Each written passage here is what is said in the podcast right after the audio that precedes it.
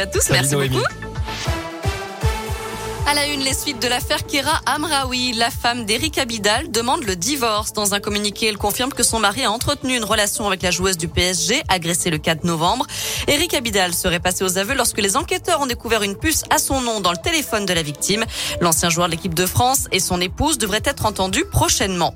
La France est préoccupée aussi par l'affaire Peng Shuai, la joueuse de tennis chinoise qui a disparu après avoir accusé un ancien haut responsable du Parti communiste chinois de l'avoir violée avant d'en faire sa maîtresse.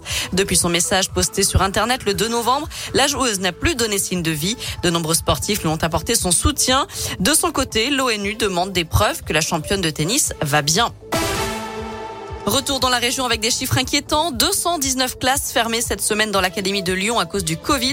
Plus de 500 enfants testés positifs dans les écoles de l'Inde, la Loire et du Rhône. 55 fermetures de classes dans l'Académie de Clermont.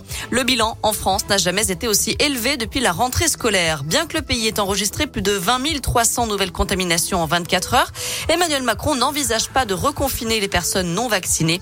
Le président s'est confié ce matin à la Voix du Nord.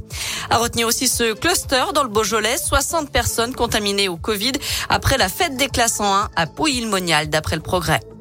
Une enquête ouverte en Savoie après l'agression filmée d'une collégienne à Albertville. Les images partagées sur les réseaux sociaux montrent la jeune fille de 13 ans se faire rouer de coups dans la rue par deux filles pendant qu'une troisième euh, filme la scène avec son téléphone.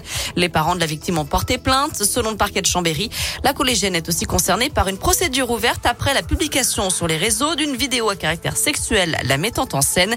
Plusieurs personnes avaient été placées en garde à vue dans cette affaire au mois de mai. Pour le moment, aucun lien n'est établi entre ces deux enquêtes. Dans le reste de l'actu en France, 20 ans de réclusion requis en appel contre le beau-père du petit Tony, mort sous ses coups à l'âge de 3 ans. L'avocat général a également requis 6 ans de prison ferme contre la maman, poursuivie pour non-dénonciation de mauvais traitements et non-assistance à personne en danger. Un événement à Paris, le Panthéon ouvrira gratuitement ses portes au public les 4 et 5 décembre prochains à l'occasion de l'entrée dans ses murs de Joséphine Baker. L'artiste franco-américaine, militante antiraciste, entrera au Panthéon officiellement le 30 novembre dans le mausolée républicain dédié aux personnages ayant marqué l'histoire de France. On termine avec du foot et l'ouverture de la 14e journée de Ligue 1 ce soir. Monaco reçoit Lille à 21h. Saint-Etienne se déplacera à 3 sans ses supporters. Ce sera dimanche à 15h. Et puis le choc, c'est à 20h45 dimanche soir entre l'OL et l'OM à Dessine. Voilà, vous savez tout pour l'essentiel de l'actu de ce vendredi. On jette un œil à la météo pour cet après-midi. Normalement, les nuages étaient censés laisser place aux éclaircies. On a du mal à y croire hein, quand on voit le ciel. Mais pour demain, pour les températures, en tout cas, ça ne dépasse pas les 10 degrés. Et pour demain, on va se réveiller sous le brouillard. La grisaille devait laisser, devrait laisser place au soleil dans l'après-midi.